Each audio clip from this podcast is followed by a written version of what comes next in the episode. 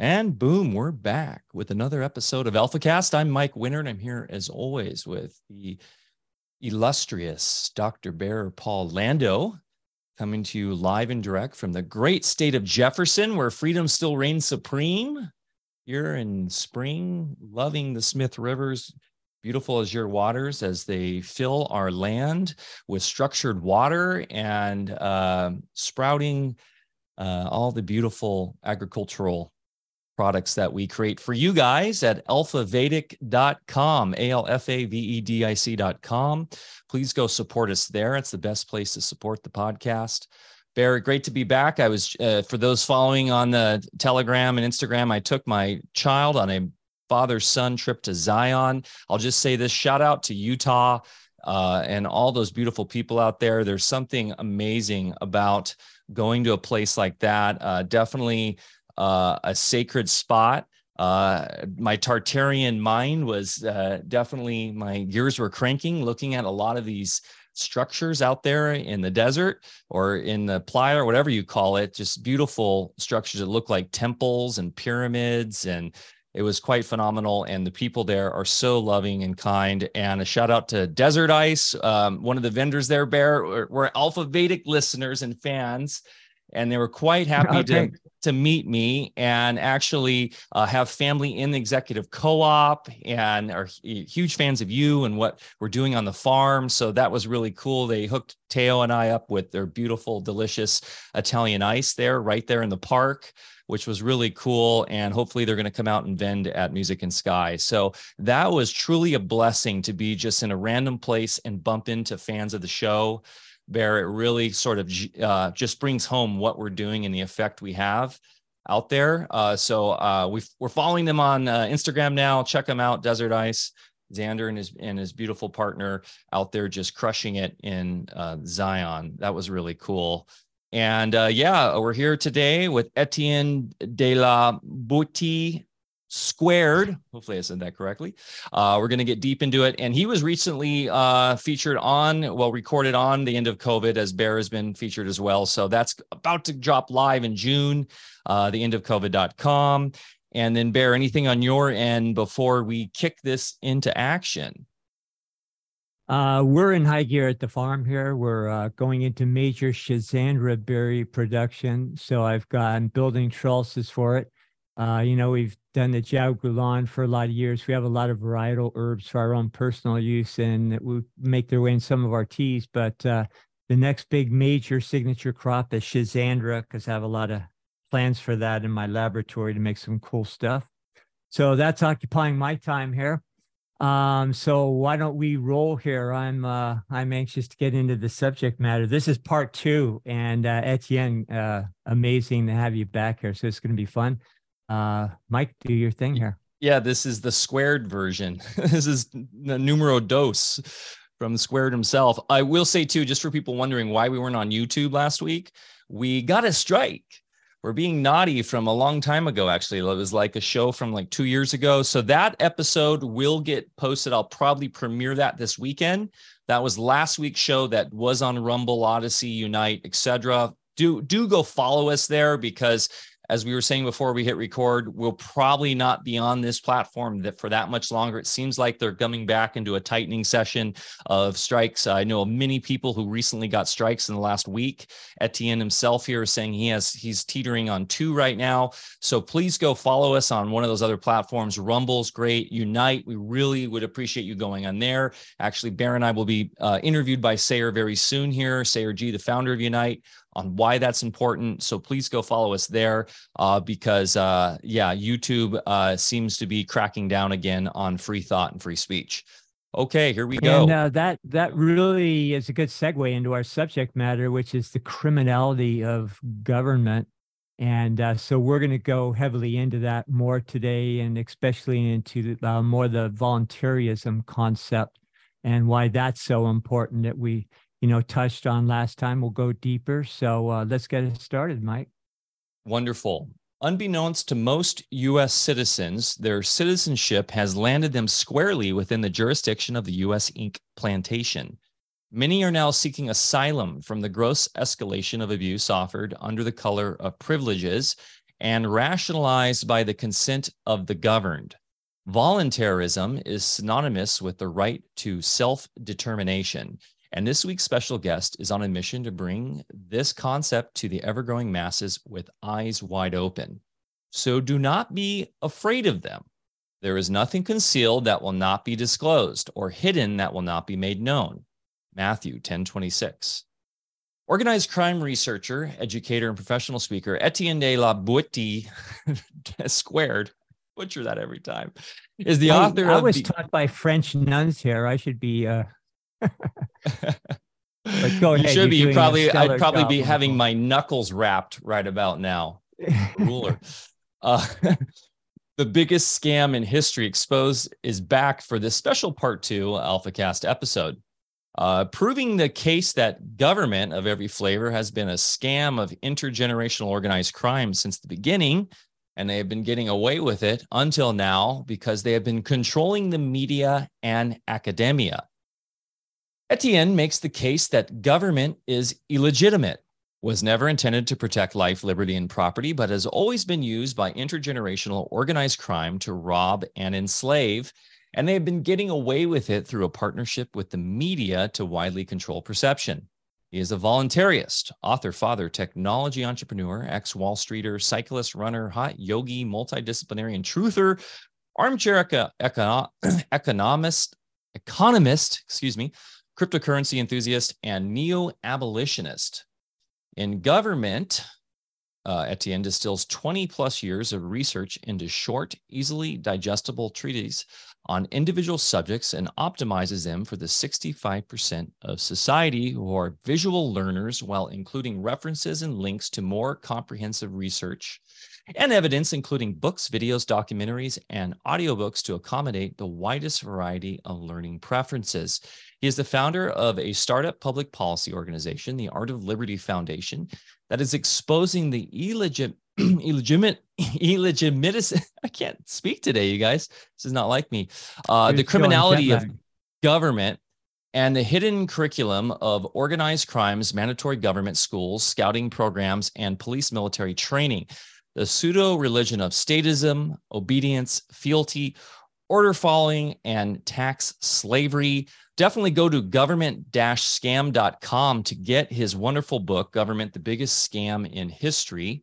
I have it right here. This is the updated version that's taking in the COVID psyop, which we went deep into last time he was on here. Also, the artofliberty.org, where his Friday memes are amazing. Definitely want to follow him and his email there. He sends those out on Fridays. I've been enjoying those since we had you on last time, Etienne, and I'm looking forward to a further deep dive into all of this wonderful information and the solutions that come out of this bear. Absolutely. So welcome back. We've been looking forward to this. And if you'll indulge me a little bit, I want to read something.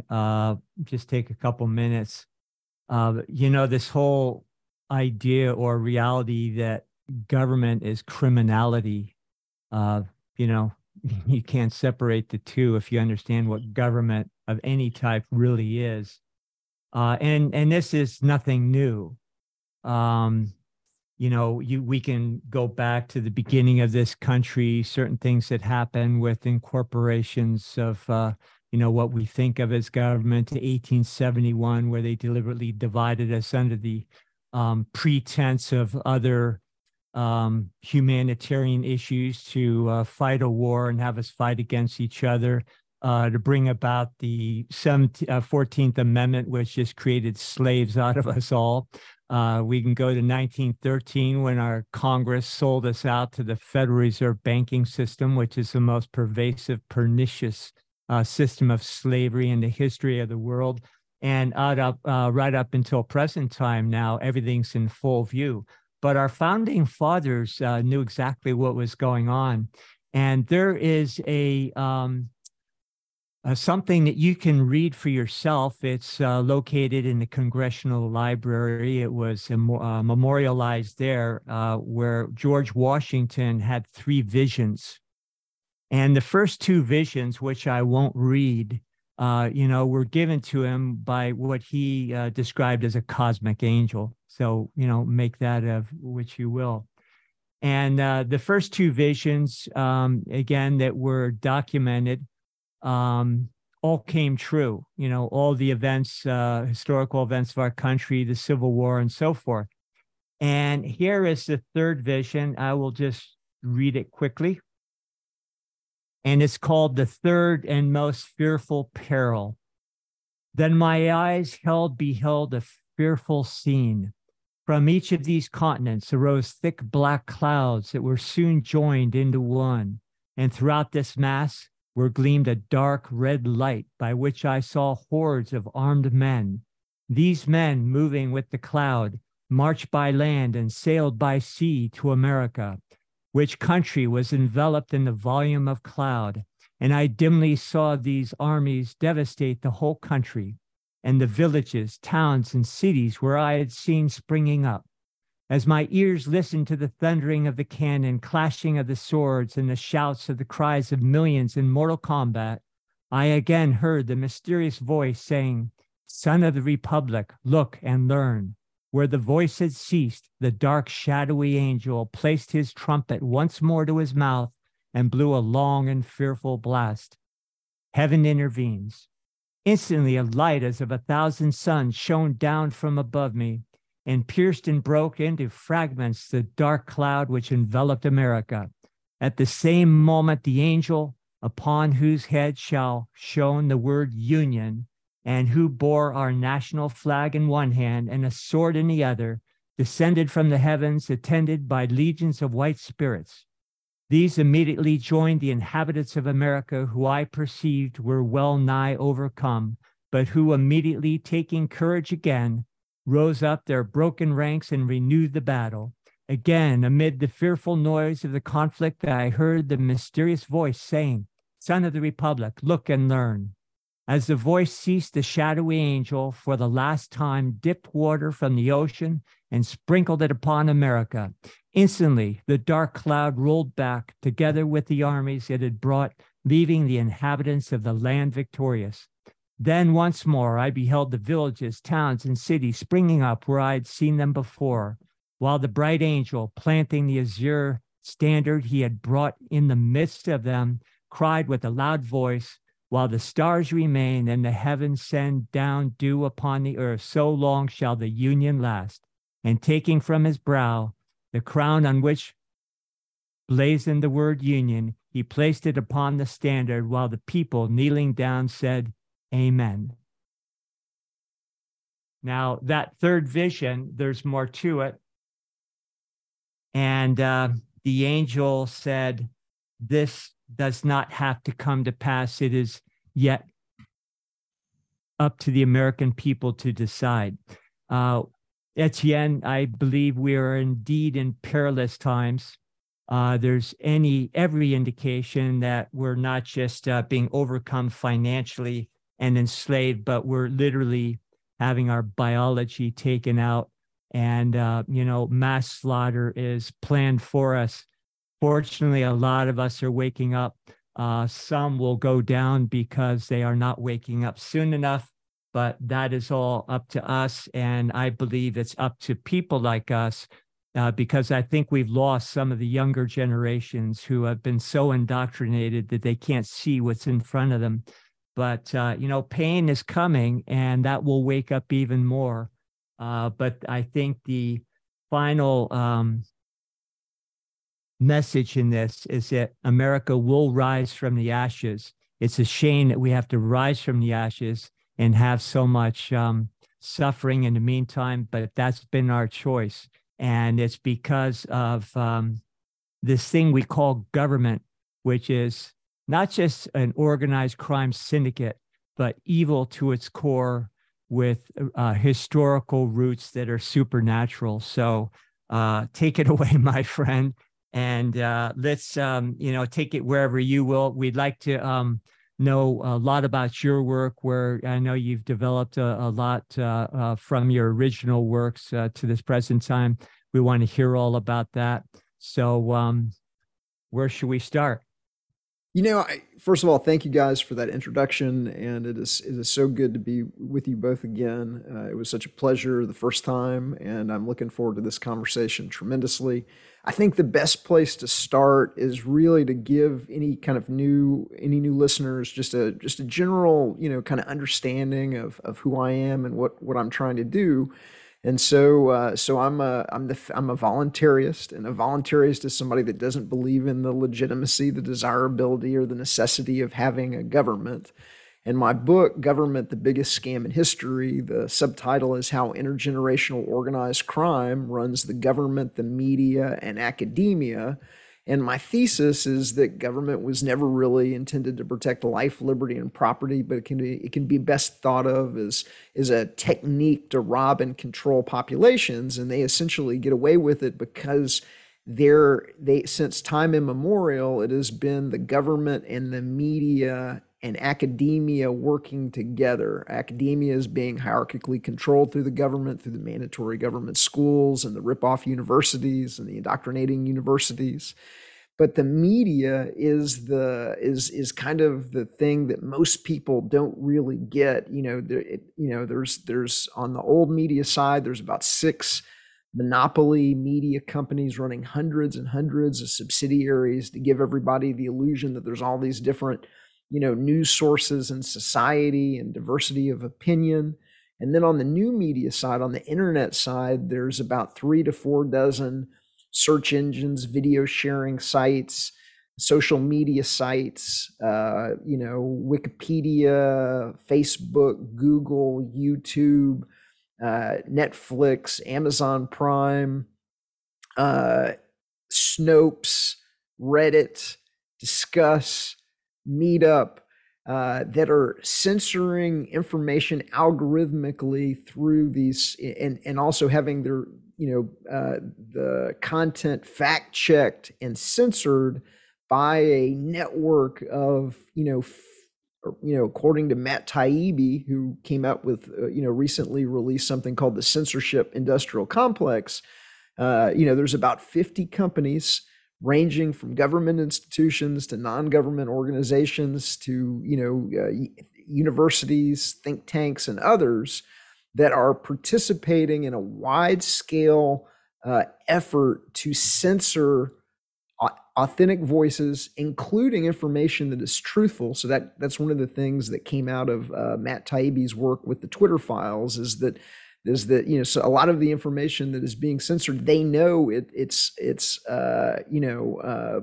truthful information, but it's being censored to avoid vaccine hesitancy and other, you know, noble sounding reasons. But at the end of the day, the population is having their reality mediated to them by this organized crime system that is essentially controlling every screen and distracting and deceiving every audience. And so I'm the founder of the Art of Liberty Foundation. And what kind of makes us unique, we're a startup public policy organization that's voluntarist in nature. And what we're doing is, you know, we're #1, coming at the problem, not as a problem of left-right politics. You know, we're saying that government in itself is illegitimate and is the horrible way to organize society for a variety of different, you know, reasons, but it is being used to rob and control populations. And essentially all of the governments on the planet are using the exact same techniques, running the exact same bag of tricks, which we break down in the book. And what really makes us unique is that we're, you know, achieving a kind of one-way revolution. And so, you know, if you take a look at, you know, some of the other, you know, organizations that are out there that are, you know, pushing for a political solution or, you know, vote harder and the rigged game of elections and on, you know, black box voting machines that are, you know, are unauditable, that, you know, or the complete scam of mail-in ballots that can be, you know, fudged in numerous ways, you know, at the last minute, kind of a dynamic. Well, we're exposing that the system is rigged, and we're showing people how the magician does the trick. And so I call that the one-way revolution, because once you realize how the magician does the trick and that government itself is illegitimate, it's immoral, it's you can never ever have legitimate government, no matter if it's from a coronation or an election, well, then you start, you know, looking at society's problems in an entirely different way, and you realize that they have to be solved voluntarily.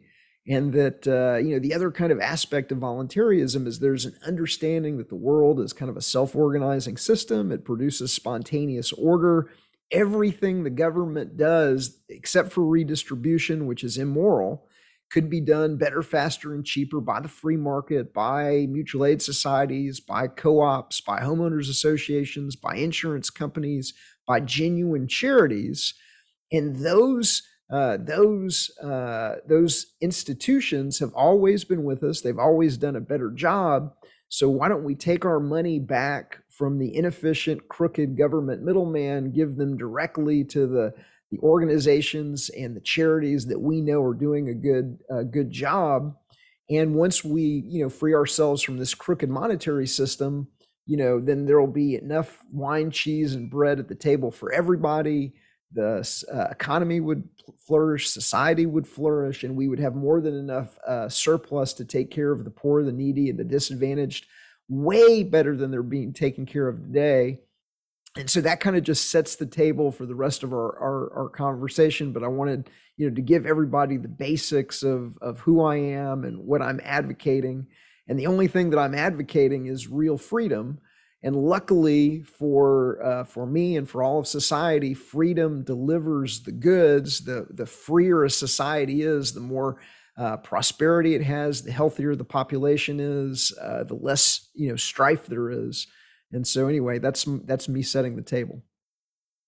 That was amazingly well said. And, you know, I love it in that, you outline how we get things done in reality. And we have a generationally manufactured psychosis that has been, you know, people believe that they need somebody or something to take care of them. And you just explained exactly how we can take care of ourselves, how these are not new concepts.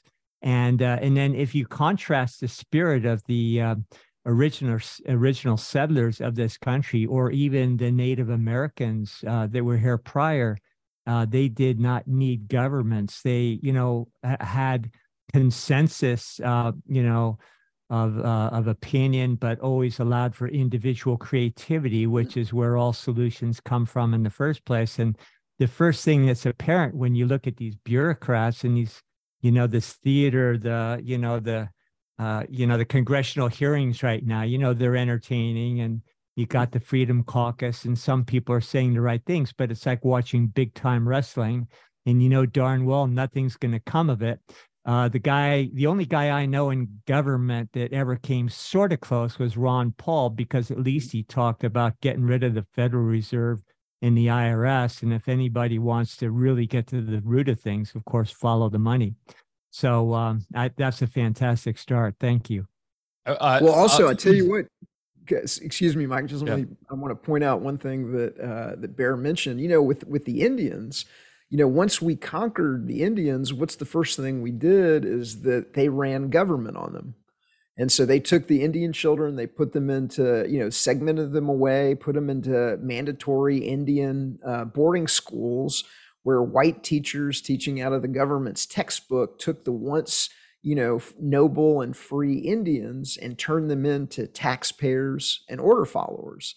And once the Indians had government run on them, you know, many of them, you know, they would enlist and they would wear the uniforms of the army that had just enslaved them. And that is really the power of being able to control the information people receive, either through the mandatory government school or through the control of perception media. The human brain's, you know, like a computer, garbage in, garbage out. And if you're able to control the information that people are receiving, you can, to a certain degree, program them like a computer. And that's essentially what has happened to the once free and proud Indians. Yeah, that's exactly what I was basically just going to get to was relating to indigenous peoples and essentially we've had this 1,000-year-old leviathan called government or the state, which predates on natural inclination of man born into his imagination to create and voluntarily engage in mutual exchange. That's how we actually are supposed to exist. And if you look at nature, you see a beehive, you see an ant colony. That's how it works. But what do we see with the state, which now there isn't really much real estate in the real estate in the entire world that isn't state run, right? That doesn't have borders and state run, because that is the predation of man. State requires and relies on the producers. And so we saw, the indigenous people exactly be predated by that. And I just want to recommend a great book for those who really like the economic side, because I believe the economic side is really important because it breaks down how humanity actually engages with each other and how society works, is Murray Rothbard's On the Nature of State. I don't know if you've ever read that, but it's a phenomenal. Murray Rothbard, of course, sort of took the baton from Mises and is an Austrian economist, and explains in a really easy to digest hour-long listen on YouTube, actually, on the exact sort of principles of how this all works and how the state is essentially the predator class, and how that robs the natural way in which we are meant to flourish and the natural means in which humans are. Humans are not wolves out to get each other. Humans know that through self-preservation, we and this is where we can kind of go into voluntarism. It's our natural way to cooperate with each other and to not attack and rob each other, but actually to have voluntary mutual exchange for peaceful, thriving, and wealth generation. And when the few times we've had that, we've had civilization actually flourish, but it's been very rare. I agree completely. And I mean, that's, really kind of one of the big secrets that the government doesn't, want you to know, is that, everything that the government does could be done better, faster, and cheaper by the free market. You wouldn't necessarily have, mandatory government police. You'd have armed protective services. It would be provided by West Tech and ADT and Garda, the companies that do it today. But when that protector arrives at your home because you dialed 911, he's going to have a gun in a car, just like the mandatory monopoly police do today. But he doesn't have rights that you don't have. You have the right to protect your life, liberty, and property, so you can designate that to your security company. But you don't have the right to tell your neighbor not to gamble, or what kind of plant he should be smoking, or, that he's got to kill all of his chickens because there's a virus that they allege to be going around, or whatever it is. He's only got the same rights that you do. And so all he can do is protect you, not oppress you. And so that system, that self-organizing system, would produce everything that the government does without the violence and the extortion and the malinvestment and the unfortunate unintended consequences of government programs, from intergenerational poverty and intergenerational welfare to school systems that are dysfunctional, don't teach kids, and are essentially full of violence and predation. It's like everything would be better. Now, I'm not saying it would be perfect. I'm not promising utopia. I'm just saying that the free market, almost in every case that you can imagine, delivers a better outcome than a monopoly provider.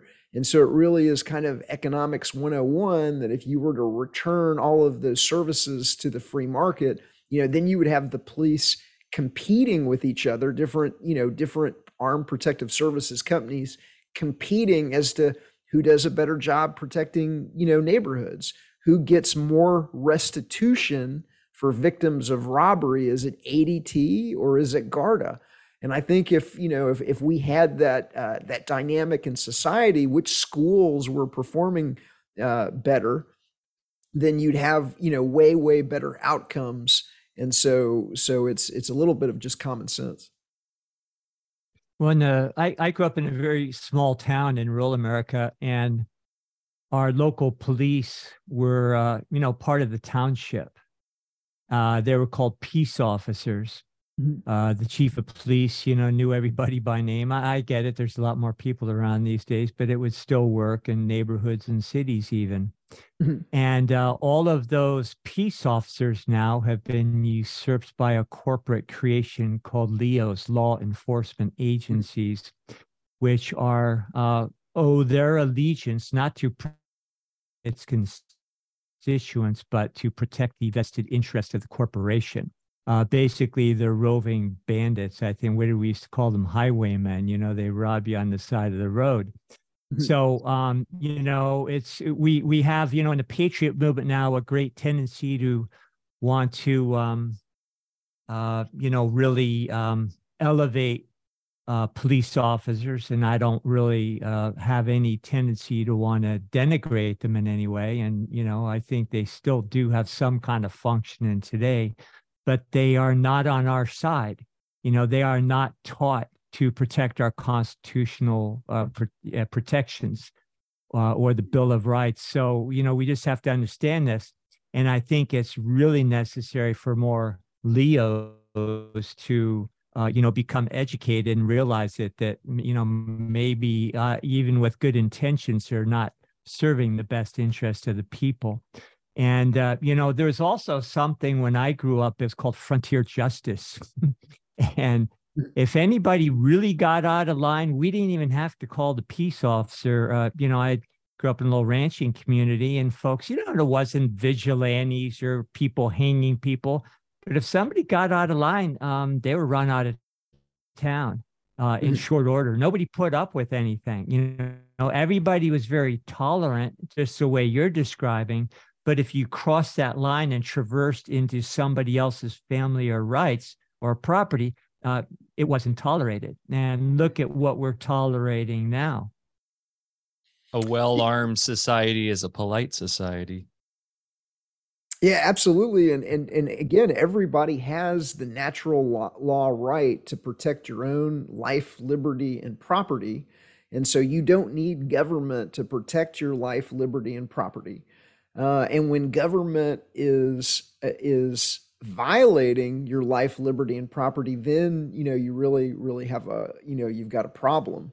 And so what we've got now, to Bear's point, is we've got these law enforcement officers that are assuming that they have rights that others don't, and that they're preying on the population. Most people don't realize it, but now law enforcement steals more money through something called civil asset forfeiture than all of the private criminals in the United States put together, and they kill more people than all of the, than the Americans that die of quote unquote terrorism, and they're frequently, not prosecuted for the crime. In my book, Government, The Biggest Scam in History, there's a picture of a friend of mine that's been in there since the third edition in 2019. His name is Johnny Hurley. He lived in Colorado, and he was responding to an active shooter incident. He neutralized the active shooter.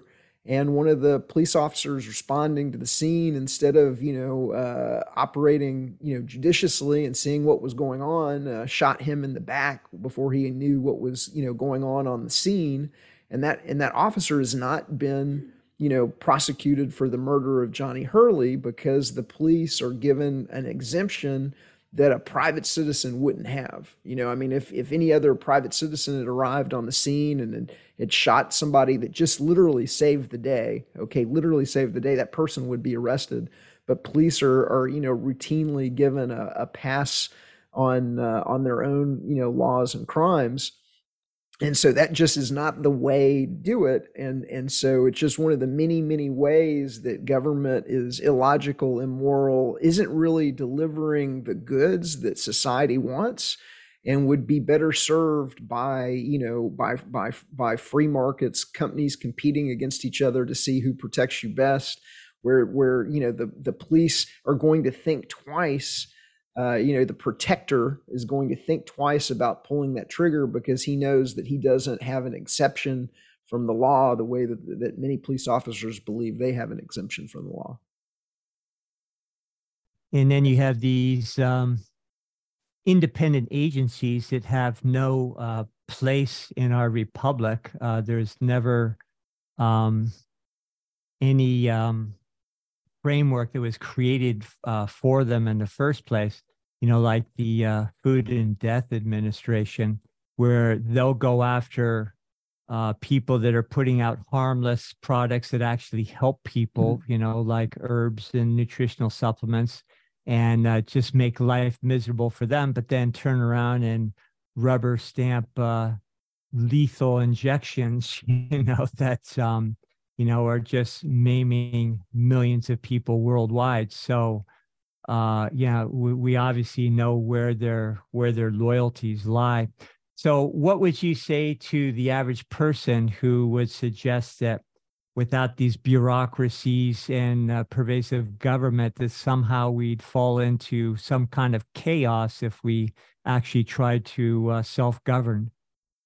Well, I mean, I'd say that we're under chaos today. You just gave, a prime example. I don't see how in many ways it can get, any worse. I don't think that the average American really realizes, what the financial impact of government is on their life. And so if you really break it down, if you most people understand the 1040, how much they're paying, the federal government, but they don't understand all of the hidden taxes that they're paying. They don't understand every time you get a, a beer, every time you get a, if you're a smoker, you get a pack of cigarettes, every time you get a gallon of gasoline, every time you pay your cable bill, every time you pay your cell phone bill, every time you get a hotel room, every time you get an airline flight, all of these other, these taxes and fees, these kind of hidden taxes and fees, they're added to, what you're paying on the 1040. But then you're also, paying the hidden theft of inflation.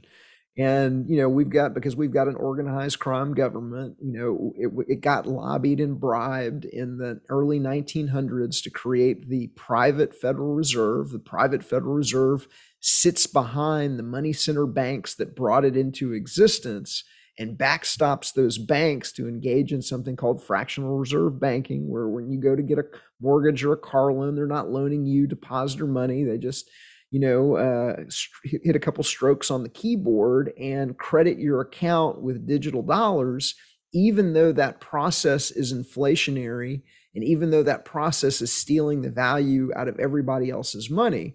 And so when people spend the rest of their life paying back a mortgage that was, created out of thin air, besides the complete inherently unfairness of certain private companies and businesses getting to create money out of thin air, besides the inherent unfairness of that, that's the reason why prices are going up and purchasing power is going down in what is really kind of an unsustainable system. And so I think we're seeing the end that all of the value has been extracted from the dollar through this crooked financial system. And, what I'm speculating and many others are speculating is the Great Reset is this organized crime system's attempt to kind of in a three-card monte, look over here while I, move the P over here. They're trying to, move us to central bank digital currencies, which would give them, an extension of the crooked monetary system, but also would give them a kind of absolute control over who gets to buy and sell. It would be programmable money. They may offer, the society the cheese of universal basic income, but you might not be able to spend it outside of your 15-minute city. You might not be able to spend it on meat. They may be able, if you get out of line and begin telling people that it's organized crime and that the media and academia are in on it, they may turn off your ability to buy and sell. And so that is essentially, part of the inherent crookedness of the system. And that inherent crookedness of the system, that is really what's allowed them to buy up and monopolize the media and to provide kind of unlimited funds to these 3 to 4 dozen, new media, search engine, social media, video streaming sites to be able to, distract and deceive, the population on all these different devices. And so, I think we're kind of seeing an end to that system, but like that the inherent of unfairness, just to get back to kind of the main point of, so people are not just being robbed at the federal tax level, the state tax level, the hidden tax level, they're also having the value stolen out of their money. And if you were to replace all of that, if you were just in the theft of inflation, in the theft of taxation, then they would have more than enough money, and you would see you would see society flourish. If it wasn't for this crooked monetary system, people's money, the dollars that they earn and save, that it should be buying more and more every single year as productivity improvements and as innovations reduce the costs of the goods you buy and the distribution of goods. And so you're not seeing that. You're being victim to this system that's stealing the value out of the money, and it's like a hidden tax that most people really don't understand.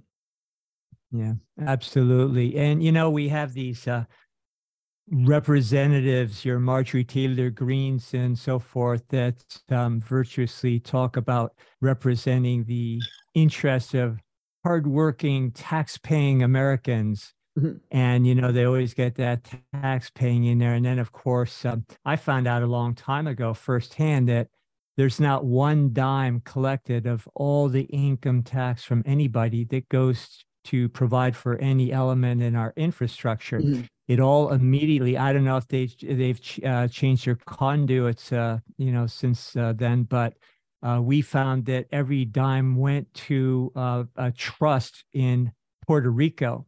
And in the old days, when you could actually get your return check from the IRS, it would be stamped on the back Secretary of the Treasury. But we found out it's the Secretary of the Treasury of Puerto Rico, one of the territories. And then that, of course, goes directly to the City of London. And as they print more and more money, worthless money, we shouldn't even call it money, to provide for the things they just have to, use to keep up appearances, then, the money they collect from us goes to just service the increasing interest on the debt we're incurring. And, and around and around it goes. So, we have to really hold accountable these people in Congress that, claim to be true patriots and conservatives. And while we're at it, why don't we just mention that they're not our government in the first place? That is U.S. incorporated. People like Marjorie Taylor Greene are nothing more than chair people on the board of a large corporation, and their dog and pony show is nothing more than a distraction. The only way we're going to get the republic back is at the local level. Get your own building, start having your own meetings, do the same thing, townships, county by county and so forth. And we have to reinstate it because the blueprint is still there. It's just dormant because all the seats are empty because we're looking at this corporation in DC and thinking that's the real thing. Well, I mean, that's why I think, the work that we're doing at the Art of Liberty Foundation is so important, because it really is, it's a revolution of the mind.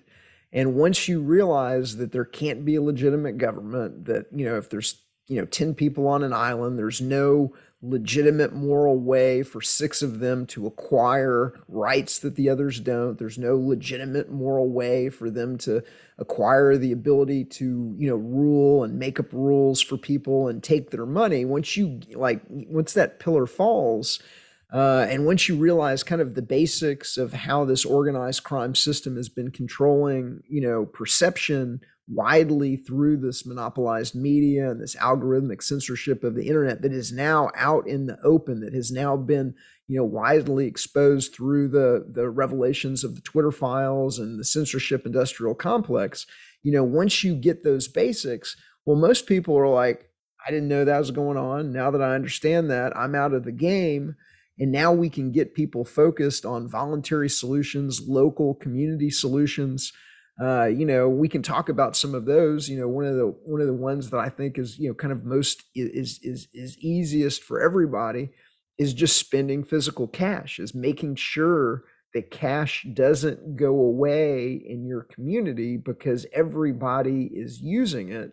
And so, you know, that, you know, go to your local farmer's market, don't do business with big box retailers, break the chains of the chain stores, you know, go to the farmer's market every single week, go to, you know, local mom and pops when you can, pay cash. When you pay cash, number one, you know, you're not having the merchant incur a business, you know, a tax of, you know, 1.5% to, you know, almost 3%, you know, for the credit card of that transaction, but you're also starving the bank of that 1.5% to almost 3% in many cases, you know, tax that they're able to lay in on the credit card fee. And, but you're also, you're allowing that small business owner to keep more money from the lying, thieving, stealing government by not paying taxes that he does not owe for services that in many cases he's not getting. And then that extra money allows him to spend more with other local merchants. And it's a very virtuous cycle when you spend your own cash. It's also Howard or Etienne, it's also keeping the cash in circulation. Because when the cash goes into the banks, and this is important for the vendors and the merchants to understand, they are literally destroying it and turning it into zeros and ones. Mm-hmm. So that's an important aspect moving forward into the digital, the CBDCs, is they're trying to literally take all the physical cash out of circulation. And we know this fiat capital is blood money. It's backed by war and backed by phony bonds, right? That whole scam of the fiat and how it's all debt run. And we see that's a strict spiritual affliction upon mankind is debt, of course. But that's still, it's a step towards a better solution, right? Obviously, a better solution would be using our own currency, AV bucks or something. I was thinking about this bear when I was out in Zion meeting those friends, like how cool would it be if I'm like, hey, do you take AV bucks? It's our own money we've created, right? Like people were doing that. I know we can get into this a little later, Etienne, like there are localities using their own currency. There's actually, I think even Texas is trying to put forth, propose a Goldback currency in Texas right now, their own like sovereign bucks. So that is like, I know we take baby steps towards better solutions, but yeah, that is one baby step towards better solutions, like using hard metals, you know, gold, silver, our own currency, and then like sovereign digital currencies like Cordell, like Cordell and stuff like that, which is essentially an agorist mindset, right? It's a mindset of like, we do our own commerce outside of the system and in the private. That's the other thing I'd love to touch a little bit on is this like notion of the public versus private and as a solution going into the private more and more. So I couldn't agree more. And it's funny. I'm, you know, in June, I'm heading to New Hampshire. One of the solutions that we talked about last time that I was on was the Free State Project in New Hampshire. And in New Hampshire, you know, there's an annual get together called the Porcupine Freedom Festival, 2,500 to 3,000 plus liberty-minded people from around the world come together in the largest campground in New Hampshire. It's called Rogers Campground. It's in the White Mountains. It's absolutely beautiful. And for a week, they trade among themselves, and they frequently use gold, silver, crypto, barter. I don't know if you've ever seen a gold back, but a gold back is flexible, spendable gold. In fact, I think I've got one right here. This is flexible, spendable gold. It's been pressed into a sheet that makes it, you know, easy to engage in trade. And you would not believe how much trade is going on outside of that crooked financial system. Now, one of the other things that makes New Hampshire unique is about 5 years ago, and I've got at artofliberty.substack.com, I've got an article on the Free State Project, and one of the videos that I have embedded in the article is a video showing what happened when the taxman, the New Hampshire taxman, came to the Porcupine Freedom Festival and try, you know, New Hampshire, one of the reasons that it's the freest state in the United States is it doesn't have a sales tax, it doesn't have a income tax, but it does have a meals tax. And the taxman showed up at the Porcupine Freedom Festival and attempted to extort the local merchants into paying their tribute to the organized crime government in Concord, and he was run out of there. He was surrounded, made fun of. There were two of them. They were surrounded, they were made fun of, and they were essentially run out of town, and they have never, ever returned to the Porcupine Freedom Festival because, you know, government loses its power when you're in a group of people that understands the scam of government. And so now, you know, like you're, you know, it's very, very hard, you know, if everybody has been tricked into thinking that government is legitimate and desirable and necessary, and we've just got to, you know, have it. Well, when the, you know, when the taxman or the shave-headed order follower shows up and, you know, he's supported by the crowd, but when he shows up in a crowd of people that understand that, no, it's not only is it not legitimate, but hey, you know, they tricked you. They made you shave your head. They put you in this uniform, the single form conformity. They ran game on you to think that it's okay, that you have an exemption from morality, that you have the ability to use violence on peaceful people. You know, when people are confronting government employees, when they're pointing out that the government employees are living off money stolen from others at the point of a gun, when they're pointing out the fact that government employees don't pay taxes. And by the way, when I say that to government employees, they're like, "Oh, I pay taxes. I'm a proud taxpayer." And I'm like, "No, you don't pay taxes." I go, "Taxes are what are stolen from the productive member of society." And then that creates a pool of money called the taxes. I go, government employees receive and live on taxes stolen from others.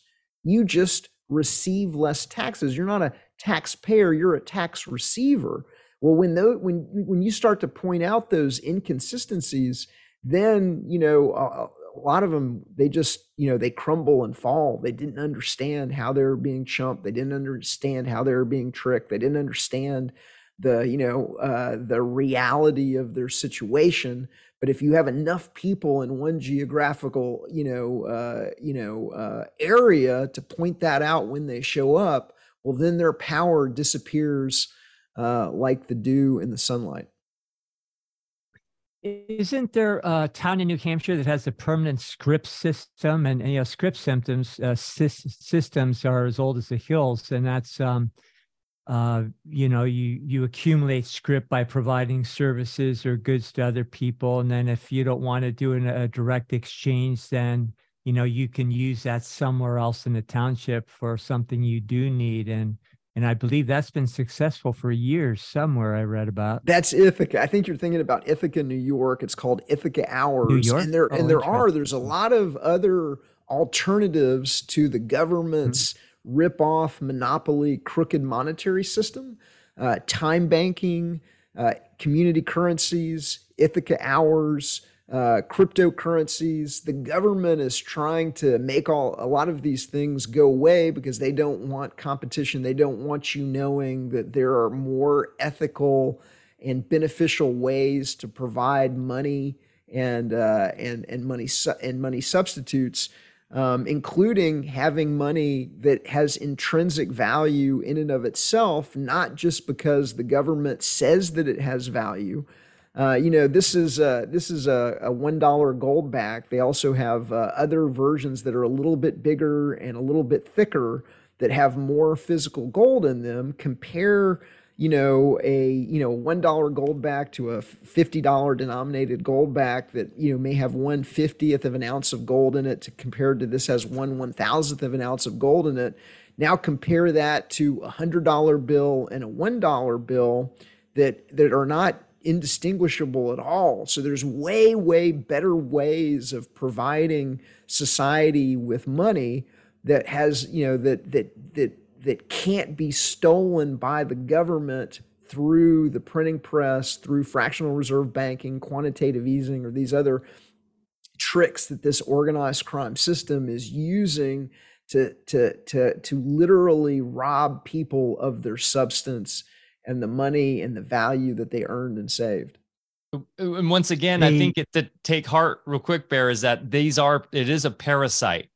Government, the state is a parasite. It actually requires the free exchange of creative individuals, the producer class, to feed off of.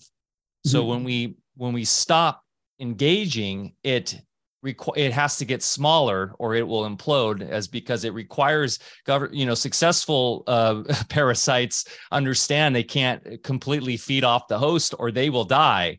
So I think that's actually where we're looking with this quote unquote great reset, is they understand that that has gotten to the point where it's come to the head, where it's gotten too big. And so they need to now switch us, as you were saying, like a card trick, into a virtual sort of panopticon imprisonment, where now the resources are now tricking us to believe that virtual matters and that like virtual is real. So then you have an infinite 0 and 1 parasitic relationship that gets out of the physical, that physical one-to-one relationship that could then potentially go forever. And that, to me, is why I work in stuff like Cordell, because that is so frightening.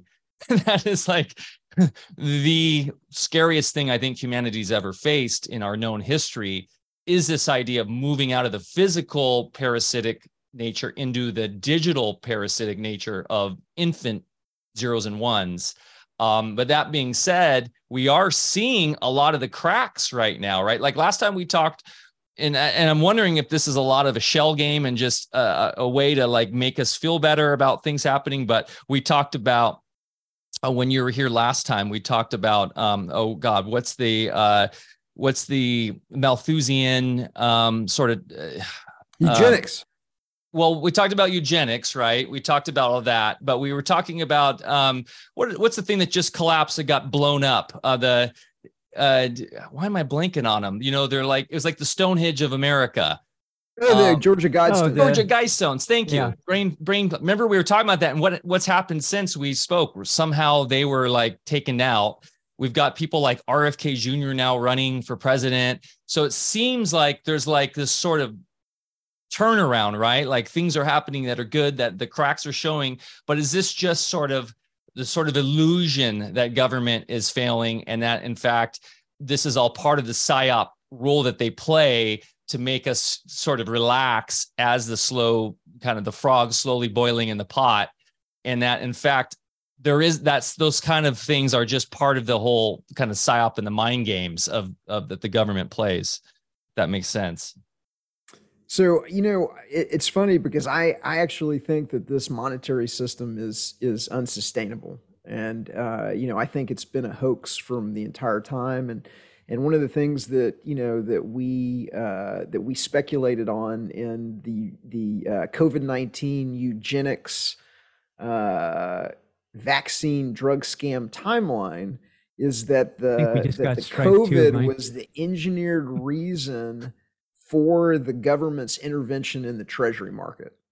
And so at the time, if you go back in time to 2019 and kind of late 2019, early 2020, the treasury, the treasury has to finance this ridiculous deficits by selling treasury bills, bonds, and notes. On Wall Street, there's a network of 20+ what they call primary dealers that have the ability to kind of sell the government's, paper into the market. And the government was being forced at the time to raise over $1.1 trillion a year through the sale of bills, bonds, and notes. And the government had been caught most notably before kind of making straw purchases, where it was becoming evident that in one case in 2014, they were called out by the former Assistant Secretary of the Treasury, Paul Craig Roberts, who was also, the Wall Street Journal editorial editor. And he kind of famously called them out because at the time, Belgium was supposedly buying over $100 billion a year of treasuries, which is more money than the entire GDP of Belgium. And so, he pointed out that these are obviously straw purchases and that the only purchaser could really be the Fed. And so in 2019 and 2020, the government began getting caught doing something that is illegal and buying its own treasury securities at auction. Well, hold it, wait, I'm sorry, I'm misspeaking. They weren't buying them at the auction. They were buying them a day later from the primary dealers. And so the primary dealers were essentially buying the securities at the auction, holding on to them. And then the next day, because it would be illegal if the Fed were to buy its own securities at auction, but they're allowed to kind of intervene. They're allowed to, buy securities in the open market. So they would wait one day and then they would sell it to the Fed. Well, people like chrismartinson.com and zerohedge.com began reporting on this dynamic. And because all of these, treasury bills, bonds, and notes are tied to CUSIP numbers, and there's a registry of when these CUSIPs change hands and between whom and everything like that, all of a sudden, you started seeing these stories, make it into, Zero Hedge and chrismartinson.com. And so what I think is that one of the reasons why they engineered the scam of the CVID is because that they needed a reason to intervene publicly in the treasury markets, which they began doing in kind of May of 2020 to the tune of over $80 billion a day. They would ultimately pump over $1.1 trillion into the treasury market. We break it down in the Solving COVID, the COVID-19 eugenics vaccine drug scam timeline at artofliberty.substack.com. But they were buying, not just were they buying treasuries, they were propping up all of Wall Street. They were buying corporate paper. They were buying government-backed mortgage securities. They were buying, they were essentially making money for Wall Street in a way that is the equivalent of them stealing the value out of your money and handing it right over to Wall Street. They're just doing it in this kind of tricky way that's devaluing your dollar. And now, people might have got, got in on the scam with their, $1,400, $1,600 stimmy checks. But, that all of that money that they were given has now evaporated as people are paying dramatically more for everything from food to housing to whatever. My girlfriend and I went out the other day and we paid $12 for a baked potato. At a deli. I saw a recent stand-up comedian saying just a quick joke about the you got to go out. You go out to Starbucks, you drop $100. $100 is the new 20. It's like it's insane, man. Like how expensive. We were just in Vegas taking my kid to Zion, and it was like you couldn't go out to eat for less than $100 for like a burger and some fries, and it's crazy. And the other thing they did too is emergency authorization. Part of that whole Corona scam was the fractional reserve banks were required to hold. They were supposed to be like said 10%, right? Mm-hmm. Of the actual core cash or whatever, but now they went down to zero or even less. Yep. So that was allowed just for massive more printing and fraud in the banking sector, and of course related to the Fed and those banks, those like big 4 or 5 banks, which are trying to now, kill all the smaller banks, the honest bank, more honest banks. Not that there's really an honest bank anymore. That those actually are the main shareholders of the Fed. Like they own the Fed. That's correct. So, the Fed is a creature of the money center banks. The Fed stands behind the money center banks to allow them to engage in fractional reserve banking. They wouldn't be able to do it if they didn't. When a bank gets in trouble and experiences a run on the bank because they have loaned out money or their operations are incompetent, the Fed then funnels money to that bank through what they call the discount window to prop that bank up and to keep faith in the crooked system.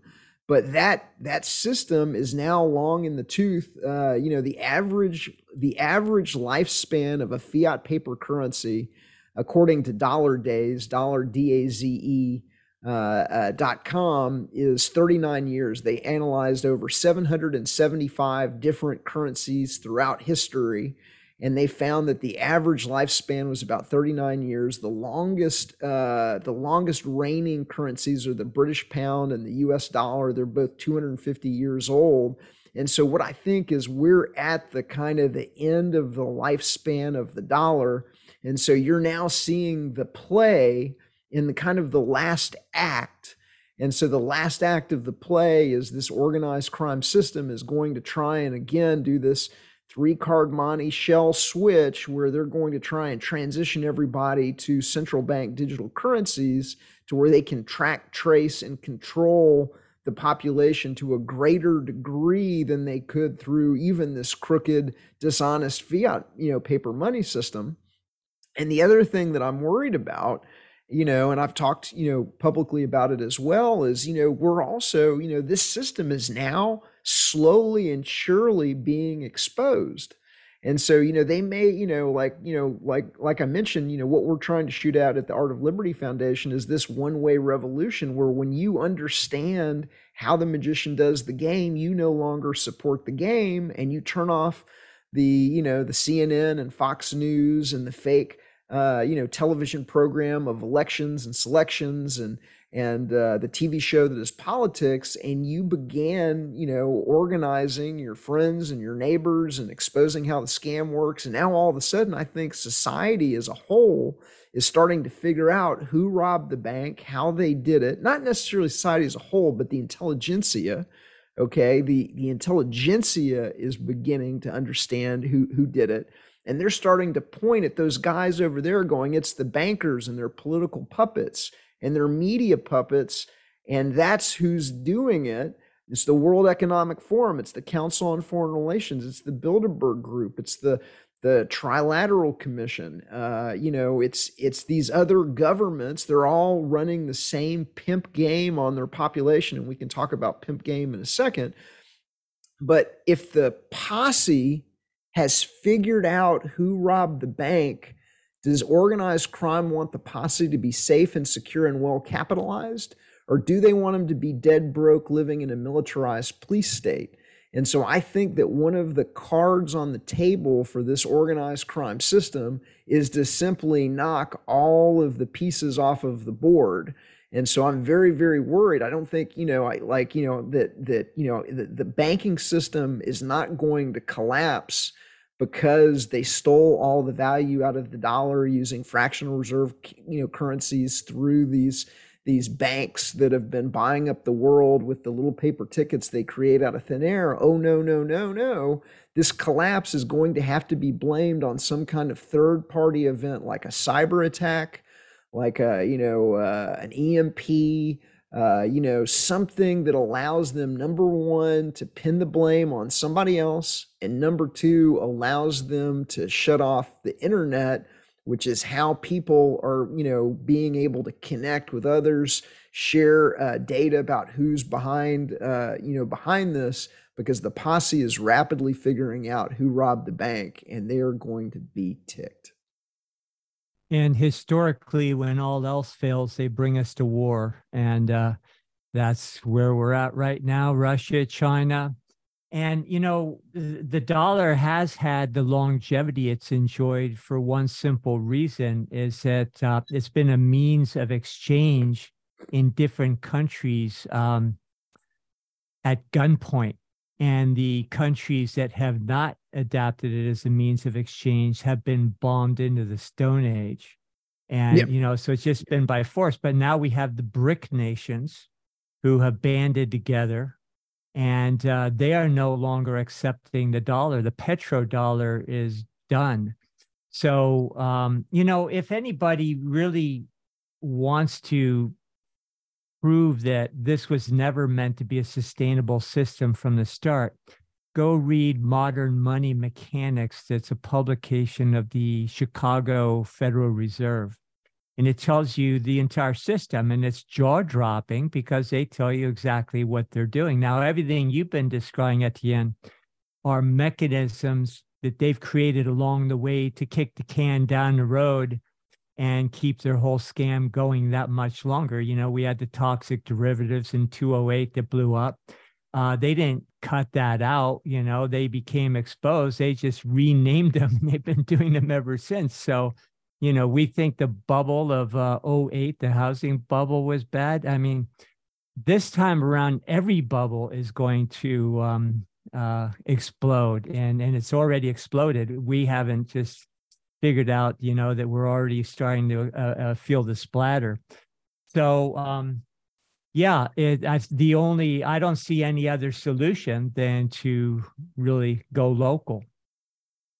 Yeah. Well, also, I mean, go local, but you've also got to self-select yourself into communities where when you reboot, you're not going to reboot on government. Like I think that's one of the things that we're trying to do, because I don't know, you know, because it's been a scam and because it's been a fraud, and the scale of the fraud, the scale of the Social Security and the unfunded liabilities, you know, most people don't understand. I mean, you know, everybody knows that the government is on the hook for over $31 trillion that it owes right now, which is over $250,000 for each taxpayer.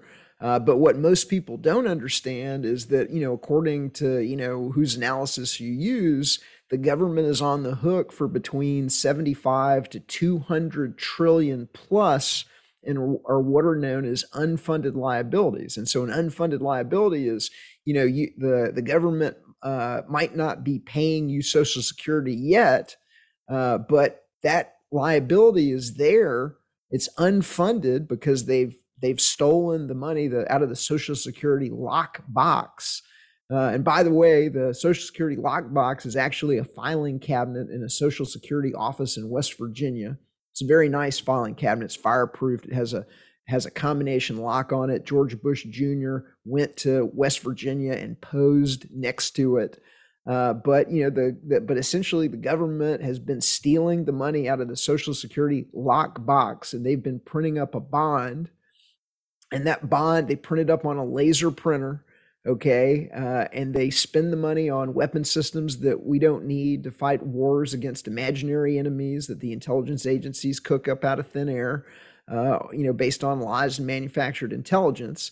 And so they shuffle that money to big pharma and unneeded vaccines, or they shuffle it to the military industrial complex and unneeded weapons, or they shuffle it to the intelligence agencies for black box budgets and propaganda and things of that nature.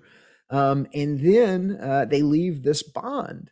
And the last time that I looked, and this has been, you know, over a decade, but that filing cabinet in West Virginia had over $2.5 trillion in these laser printer, you know, bonds.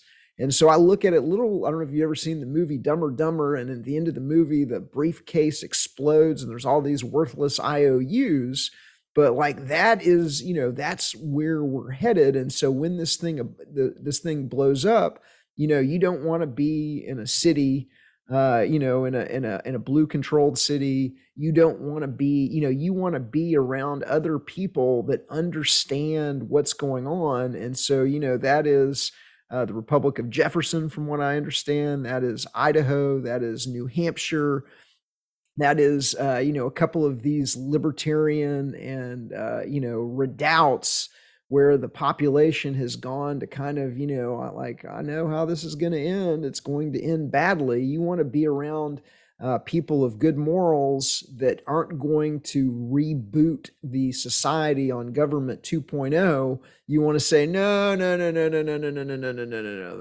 that's not how we're going to do it this time around. And so that's the thing that I'm worried about, is I just don't think with these unfunded liabilities and the, you know, the fraudulent nature of both the monetary system and the treasury market, that there's any way that this thing ends, you know, positively. Well, we've already been balkanized, you know, on many levels, and especially ideologically. So I really believe we will lose about 7 major cities. Who knows in the long run what's going to happen, but there are going to be no-go zones for a lot of us. But then simultaneously, there will be a lot of no-go zones for, you know, the folks from these urban centers, you know, as far as that, they won't be allowed into communities where people will not tolerate the same thing happening as far as what's been orchestrated in the cities. And you're talking about purloining the Social Security system. Well, that's how Bill Clinton alleged to have balanced the budget when he was in office. That was his big legacy. He just stole it from Social Security. Yeah, yeah, they've all been running the same game on the, you know, on the population, and to a degree, I think that they know that this is going to, you know, that this ending is inevitable.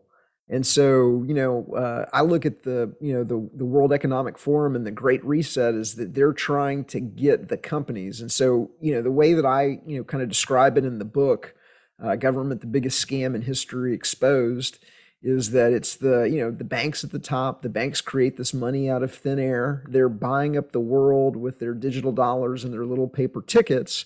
They're buying all the plant, property, equipment. And so those assets appear to be being managed by BlackRock, Vanguard, State Street, other kind of private equity, you know, companies that now, you know, have essentially monopolized the, you know, you know, all of the major businesses into a, you know, tiny handful of 2 to 3 companies that appear to be competitors, but whose underlying ownership is owned by the same, you know, kind of, you know, private equity system, or being managed by the same private equity system.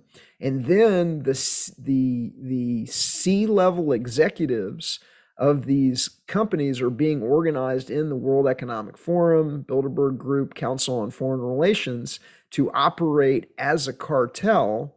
And so the Great Reset is going to be the attempt of all of these cartel companies to, you know, to move forward with the CBDC and with this control system, because they're, you know, they've been stolen and hijacked and bought off with fractional reserve dollars created out of thin air, you know, by this system.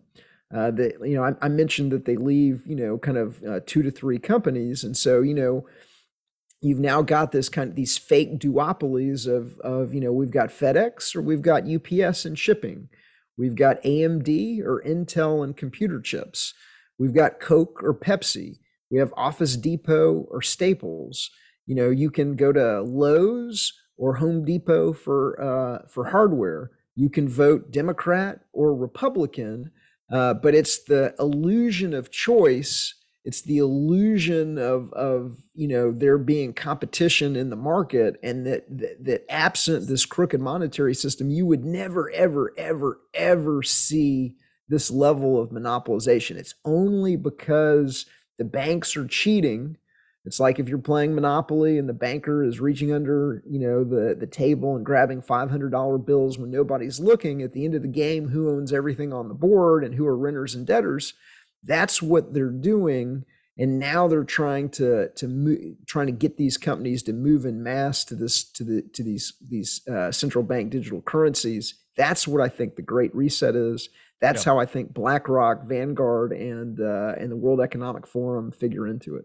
They call it stakeholder capitalism, and it's basically the next version of crony capitalism or corporatism. I think it's a good distinction to play, right? Because this is just this already is government 2.0. I think government realized back in, you know, the turn of the 19th century and the 1800s that people get tired of being taxed. So they create the corporation, so the corporation can then seem like it's a viable means of capitalism or of the free market, but really it's just the means in which the government works in tandem with the corporation, right, to further enslave.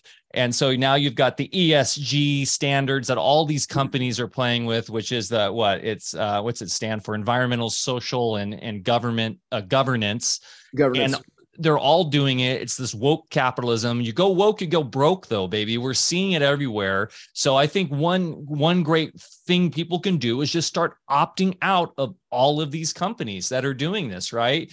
Like the Bank of America's and all the big media companies. Stop engaging commerce with them.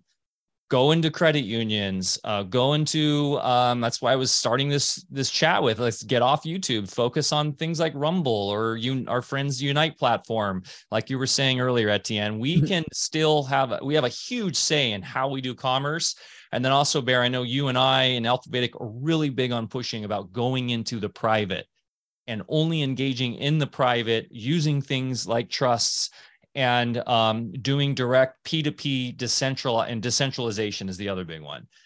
Going into the private and getting decentralized. I think those are two like the most powerful, really obvious solutions here in doing that locally. And then like also having those localities. And I'd also like to ask too, Etienne, where the public square plays into this, right? Because I think that's important. The public access of resources and how that plays versus the private versus sort of private property ownership. Because I think actually some of the Austrian economists get that wrong a little bit, because that allows for that crony capitalism to come back in some weird ways by having the robber barons monopolize again. So there is a sort of a fine line to walk with voluntarism and how we do that. But I think if we just stay in tune with natural law, right, and actually come from inner knowing, then we can walk that line morally, ethically, correctly, without getting too in our heads about how it works. But just curious what your solution or what your vision is for how that community looks. How does that community look moving forward? So, you know, one of the things that, you know, what our vision for kind of New Hampshire is to serve as a laboratory of liberty, to where we're able to kind of privatize government that serves as a template of, oh, look, this is how you could have everything that you want government to do without having it be government. And so, you know, you can have governance without government. And so, you know, I use the example of like a homeowners association is an example of governance without government. You know, the people agree ahead of time. They know what the rules are before they buy their house. They understand that they can't have 20 cars in the front yard. They can't paint their house pink, that they're going to agree to some community standards that are on the table before they get there. And then if they don't like it, they can sell their home and they can move to someplace else that has different rules or doesn't have any rules at all. They can live outside of the community center. But like really, I think that is the kind of template that we need to rebuild on, is one of, you know, kind of private property. There was a great book years and years ago called Privately Protected Places, that really showed a dozen plus examples, you know, from all across the world of places that were being, you know, protected privately. One example was, I think it's called the North Maine Woods, and the North Maine Woods is I want to say it may be 3 million acres. It's a tremendous like, you know, chunk of land that is, some of it is timber companies, some of it is nonprofit organizations, some of it is privately owned, where you know, you've got everything that you would have out of like a private Yosemite. You know, you can go camping in it. There's, you know, there's rules. You're going to pay less than you would at a quote unquote public, you know, state park or something like that. You're going to have in many cases, you know, much better amenities that are going to be, you know, available to you. And so there's ways of doing these things without government. And that's really where you see civil society flourish, is, you know, you can have organization without it being top-down, hierarchically controlled organization. The supermarket is my favorite example. The supermarket, there's no Bureau of Supermarkets. There's no Department of Supermarkets. The supermarket and its entire supply chain is a voluntary organization of, in some cases, millions of people in dozens of countries that give you, strawberries and avocados year round. Nobody is being forced to do everything. People are rewarded by what they bring to the table and the transaction and the value of their individual contributions. It's completely organic. It came together completely spontaneously and naturally.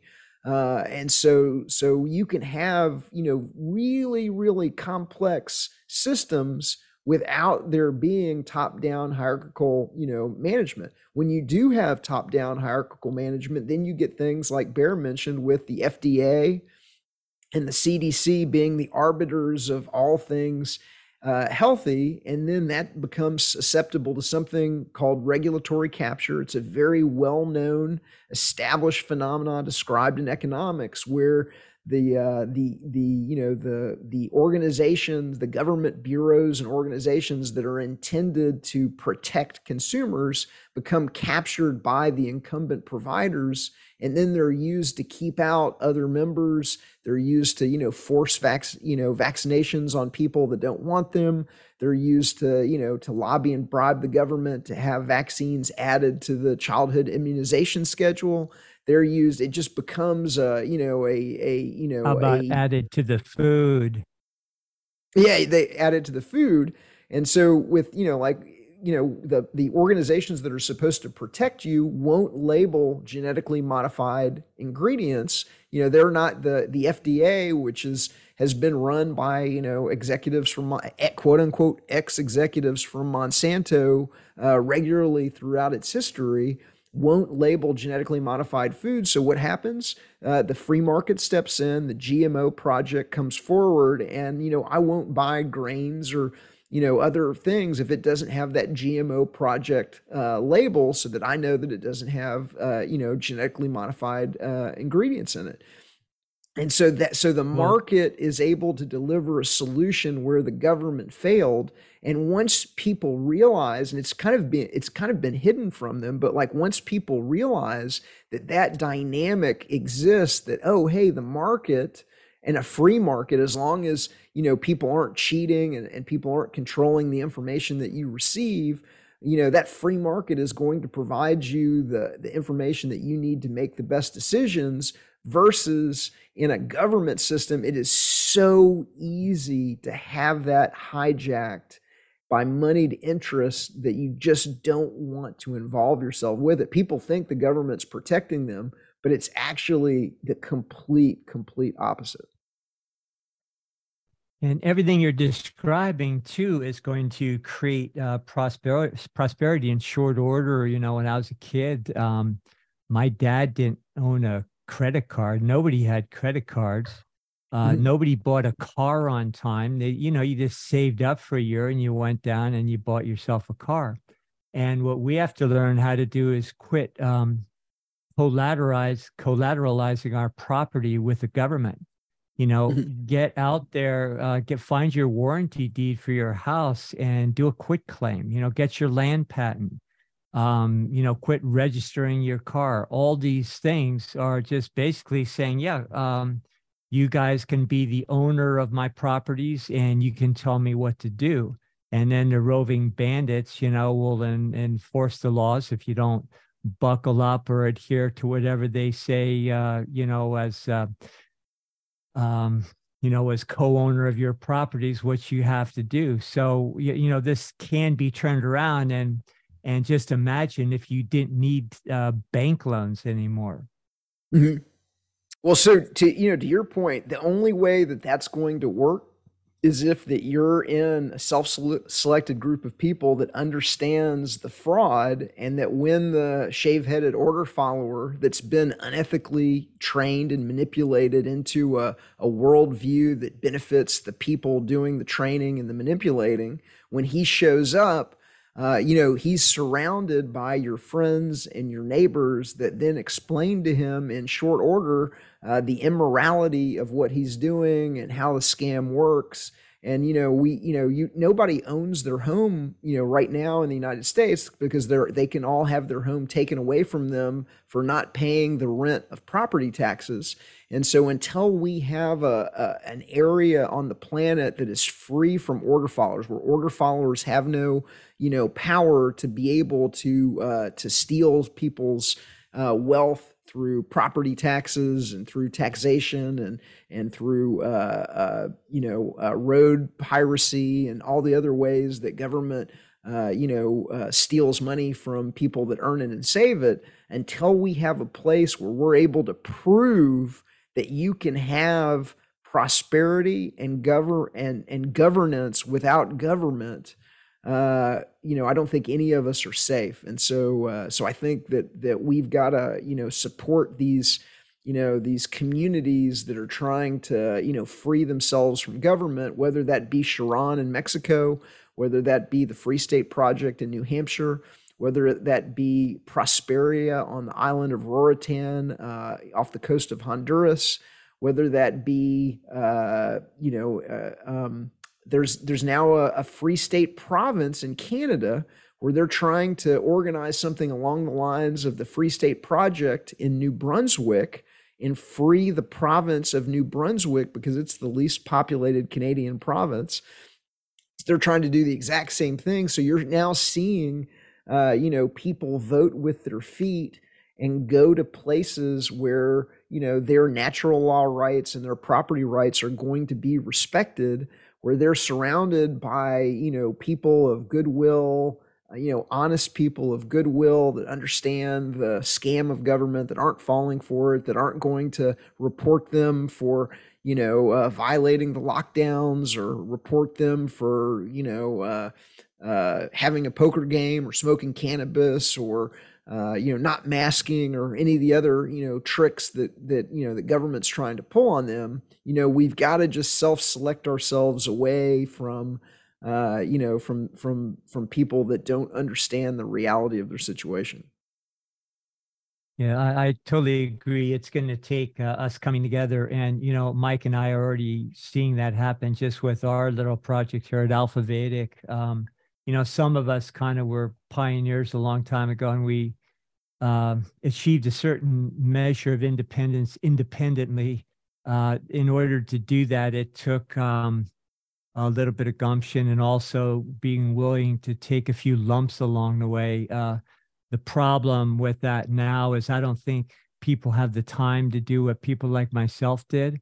And I don't think there's many people that have the stomach to go through what we went through. So I think, it's the only happy ending here is, just finding ourselves. But let's go to the most important aspect of this, of what we call voluntarism, and it's really a state of mind, isn't it? Yeah, I would agree with that 100%. And so, a voluntarist is someone that, doesn't believe in the legitimacy, the desirability, or the necessity of having a government at all. And so not only, part of that is understanding that the world is this self-organizing system, but part of it is, you're not looking for the government to do it for you. My girlfriend and myself, we went out, we noticed that our neighborhood was full of trash the other day. And so we want to be the change that we see in other people. And so we went out and we just spent an hour and we collected, 2 full trash bags full of trash just in our own neighborhood to clean up our own neighborhood. We're not waiting for the government to do it for us. I know it's a kind of like small example, but that's the kind of the voluntarist, mindset of, you're not waiting for the government to do it for you. You're not waiting for other people. You're going to, you're going to help the members of your community. You're going to, volunteer at the food bank. You're going to volunteer in a community organization. You're going to, you know, build community gardens. You're going to help your, you know, your community get prepped for, you know, a possible collapse. When I lived in Sedona, there was the Sedona Greenhouse Project, where they were building, you know, they weren't, you know, they were building, I think they had at one time 7 or even maybe more community gardens that, you know, that they had planted as one example of, you know, of kind of like what could be done.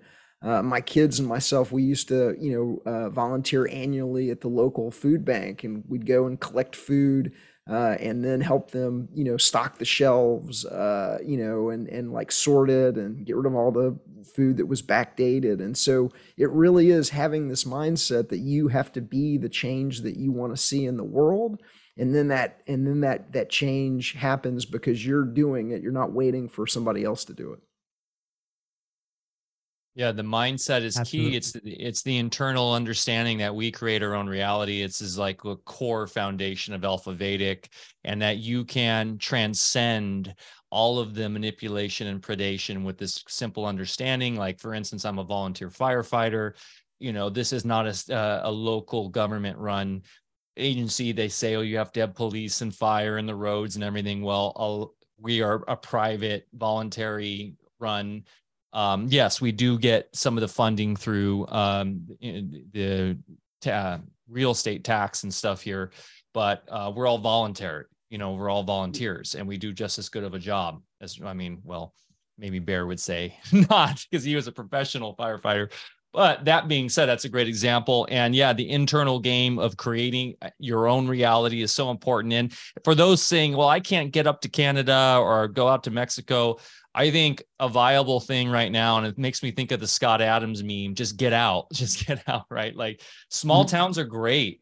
Like, I'm in a small town. Bear is in an amazing sort of situation where they're fully off grid and super self-reliant. But even like small town America still has a lot of that, what you're talking about, Etienne, yep. Where it's people just coming together and handling their own biz. And if you got a great sheriff, that's a major win as well. And then start self-determining just with your locality there. But yeah, being in the big cities is really tough right now. You really have to have a higher understanding of how everything's an offer and how to maintain your sovereignty is going to require maybe some paperwork there, right? And that is just gets very difficult right now. So I will say here in the United States, we are blessed with a great culture in small towns still, especially rural sort of wilderness towns. There's still, just through my travels, a lot of like red-blooded Americans who get freedom and understand what it's going to take to move forward as local communities, and just don't play the game. You know, we're in California and people go, how are you doing this in California? And it's because we have the internal mental mindset to understand how to navigate. And it also helps we're in like a super red county, but yeah, it's totally doable it's totally doable wherever you are. I just think it's very difficult right now, especially in the blue urban centers where it's planned. This is planned destruction, right? Yeah. Well, I agree completely. Go ahead. I was just going to say, in defense of California, it is a red state. If you want to do that red-blue game, you know, outside of the Bay Area, you know, the LA Basin, a couple of other areas, you know, people aren't going for any of this stuff. And so California's got this rap of, you know, just equating it to Disneyland and San Francisco. Even places like San Francisco used to be wonderful places and tolerant but conservative at the same time, which is, you know, really voluntarism. So, and then, you know, during the 60s, you know, when I was in college, that's when people from the East Coast, not to villainize everybody from the East Coast, but particularly from the urban centers in the East, started moving out in the 60s. To California. That was kind of the beginning of the end. You know, the rest of us had to move out because you couldn't afford to live where we grew up anymore. And they brought together a whole system of values that I think were, you know, developed over, you know, many years of living in urban centers in the other areas where they were, trying to escape back then. And now those same people call themselves Californians and are, trying to move to Idaho and Texas and, furthering the bad rap that Californians get. No, those aren't Californians. So sorry, Mike, I just have to throw that in. That's great. You got your pride. So, I would also say that, California, along with, the cities on the East Coast, are a victim of this weaponized culture where, you mm-hmm. know, to get people to go along with government, they're running this, what I like to call this pimp game on the population, where they're getting people dependent on government so that they vote for more government. And so they've got to have enough people participate in the elections to make the elections seem legitimate to the mass of people. And so part of that, the same way that a pimp has to get his prostitute dependent upon him, the government is going to get as much of the population dependent upon them through the Social Security system, through the welfare system, through playing one group against, another group. And so that weaponized culture, I think California was kind of a victim of. Now you're seeing them bring in, to get people to vote Democratic. You're seeing them bring in illegal aliens. And I look at it as as an attack upon the United States. We're sowing chaos. We're knocking the pieces off the board. We're going to open the borders. We're going to, and not necessarily that open borders would be a bad thing if we didn't have the government offering people cheese at the other side of the border. I don't know if people know, but they've given away over 300,000 smartphones to the immigrants that have come across the border. So if you can get here, you get a smartphone, you get on welfare, you get, you're offered all this government cheese. I don't think that you would have the same kind of, immigration that we see now if organizations like the, George Soros's Open Society Foundation and others weren't, number one, organizing migrant caravans that they have been caught. They've been caught paying the people in the migrant caravans. You can see videos online of people, literally with stacks of money walking through, the crowd of some of these migrant caravans, paying off people to participate in them. But, if there wasn't this government cheese, you'd still have migration, but you'd have, the kind of migration that you want. I was at dinner, the other night with somebody that traveled here from Cuba on a boat, on a raft, and made it from Cuba, on a raft, where they lost all of their food and water on day two. And that's the kind of, people that you want to have here to a certain degree. You want people that want freedom, that want to, get away from socialism, communism, things like that.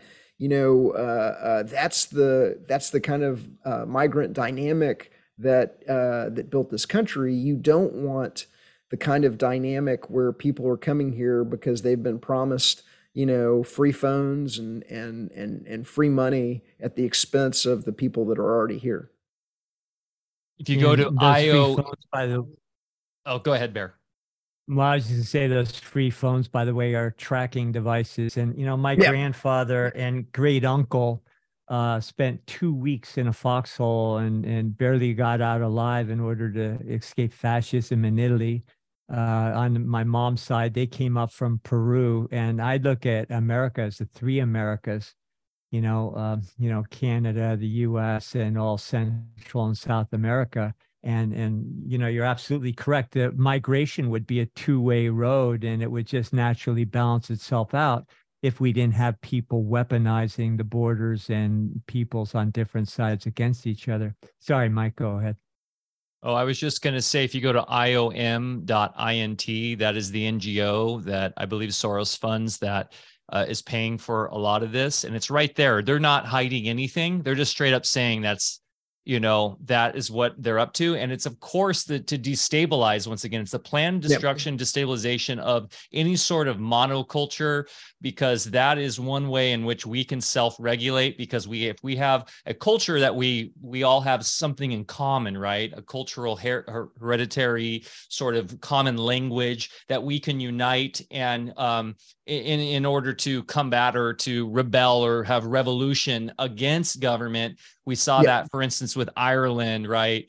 With the Irish Revolution, and they had a common ground with each other. They had a common religion and understanding. And so they understand through this whole like diversity programming that is a way to, of course, that's part of the planned destruction. And it is a humanitarian crisis, because you have a lot of Chinese actually coming to South America and coming up because they're trying to escape the social credit score nightmare, the panopticon. A lot of them are also sleeper cells that will be unleashed against us, not just Chinese, but people from every country. Of course. But I was saying the sad irony is that all they're doing is they're just pawns to basically bring that here, right? And it's just, it's if we had a true free market, as you were saying, with open borders in that way where there was no crony capitalism, then people would just go to what was the most profitable, best place to live, right?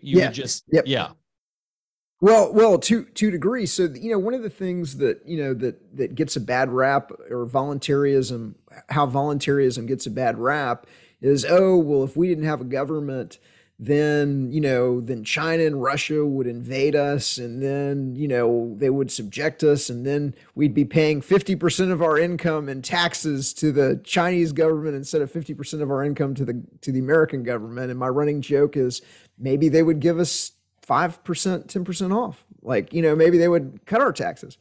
But in all seriousness, you know, it's not that it's the people of the United States versus the people of Russia. It's the people of the United States versus the government of the United States, the people of Russia versus the government of Russia.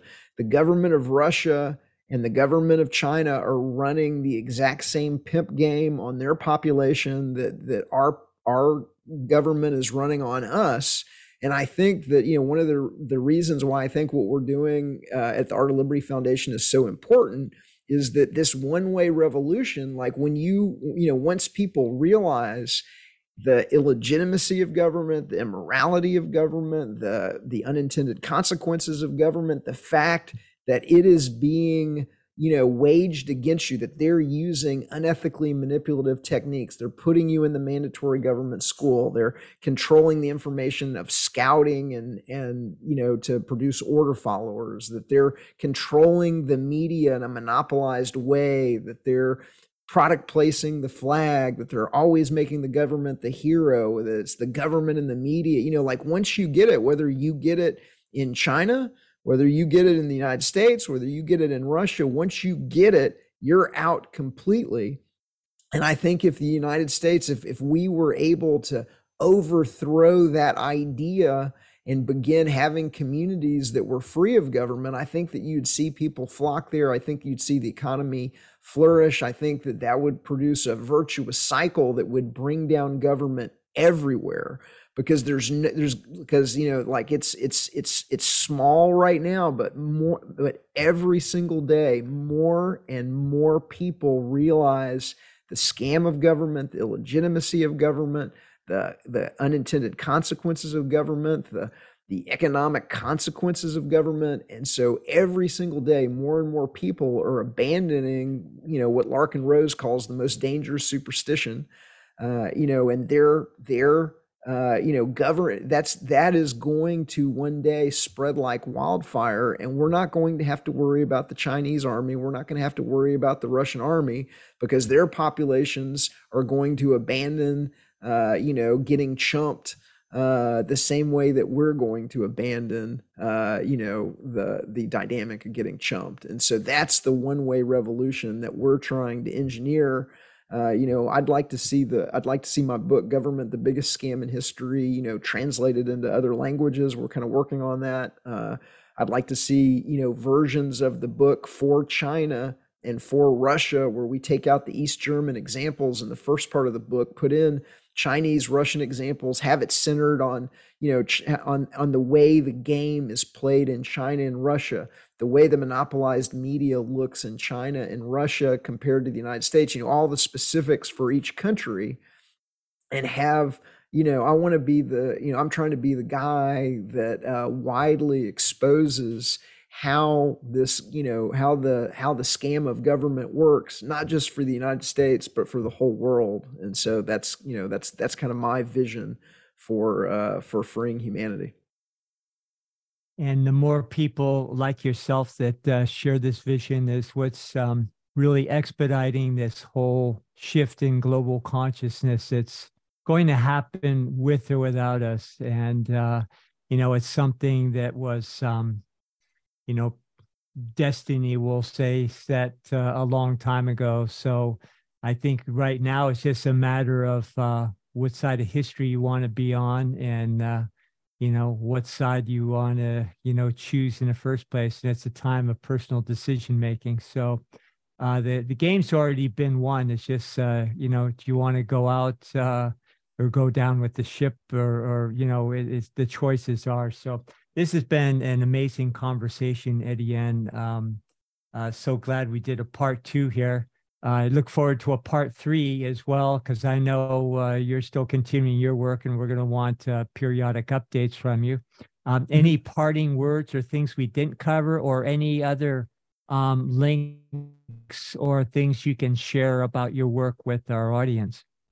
Yeah, I'd say that one new thing that we're done is we've now started something that we call the Daily News on Substack, and we're now providing a kind of curated daily news feed where we take out all of the, you know, it's kind of, there is some kind of mainstream media, you know, because every now and then, you know, even a blind squirrel finds a nut. But for the most part, we're curating the best of the developing alternative media, and we're, you know, taking out the fake left-right paradigm. We're not encouraging people to vote harder, and so we're and we're really, you know, focusing on, you know, journalism and research that exposes the kind of criminality of government. And so the main feed is you can get to it from our main feed of artofliberty.substack.com, and it's it's like daily news from AOLF.substack.com is that's the kind of thing that we're new and excited about the most. And then, you know, I think we mentioned the book is in the, you know, we just released the 5th edition of the book. It's got brand new content. It's, you know, exposing, you know, things varying from the, you know, the fact that, you know, are you getting your news from the CIA, with the statistically anomalous amount of people that are giving you your news on CNN, Fox, MSNBC, CBS, NBC, ABC, etc., that openly have backgrounds in the back of the CIA. We have another new visualization in the book called Are You Getting Your Politicians from the CIA?, where we break down the statistically anomalous number of politicians that now, starting kind of about 6 years ago, 3 election cycles, that appear to have been getting funded for congressional campaigns. You know, the CIA has kind of reported 21,000 employees, so there's about 150,000, you know, total either living, current, or ex employees, some of whom are still employed by the agency and can't, you know, work in Congress, some of whom are quite elderly. And so the normal statistical distribution of quote unquote ex-CIA people in the Congress should be 0 to 1, maybe 2. But what we're showing is that there's now, in some cases, you know, maybe almost 2 dozen candidates or serving members of Congress that are being funded for these congressional campaigns, and what looks like a program.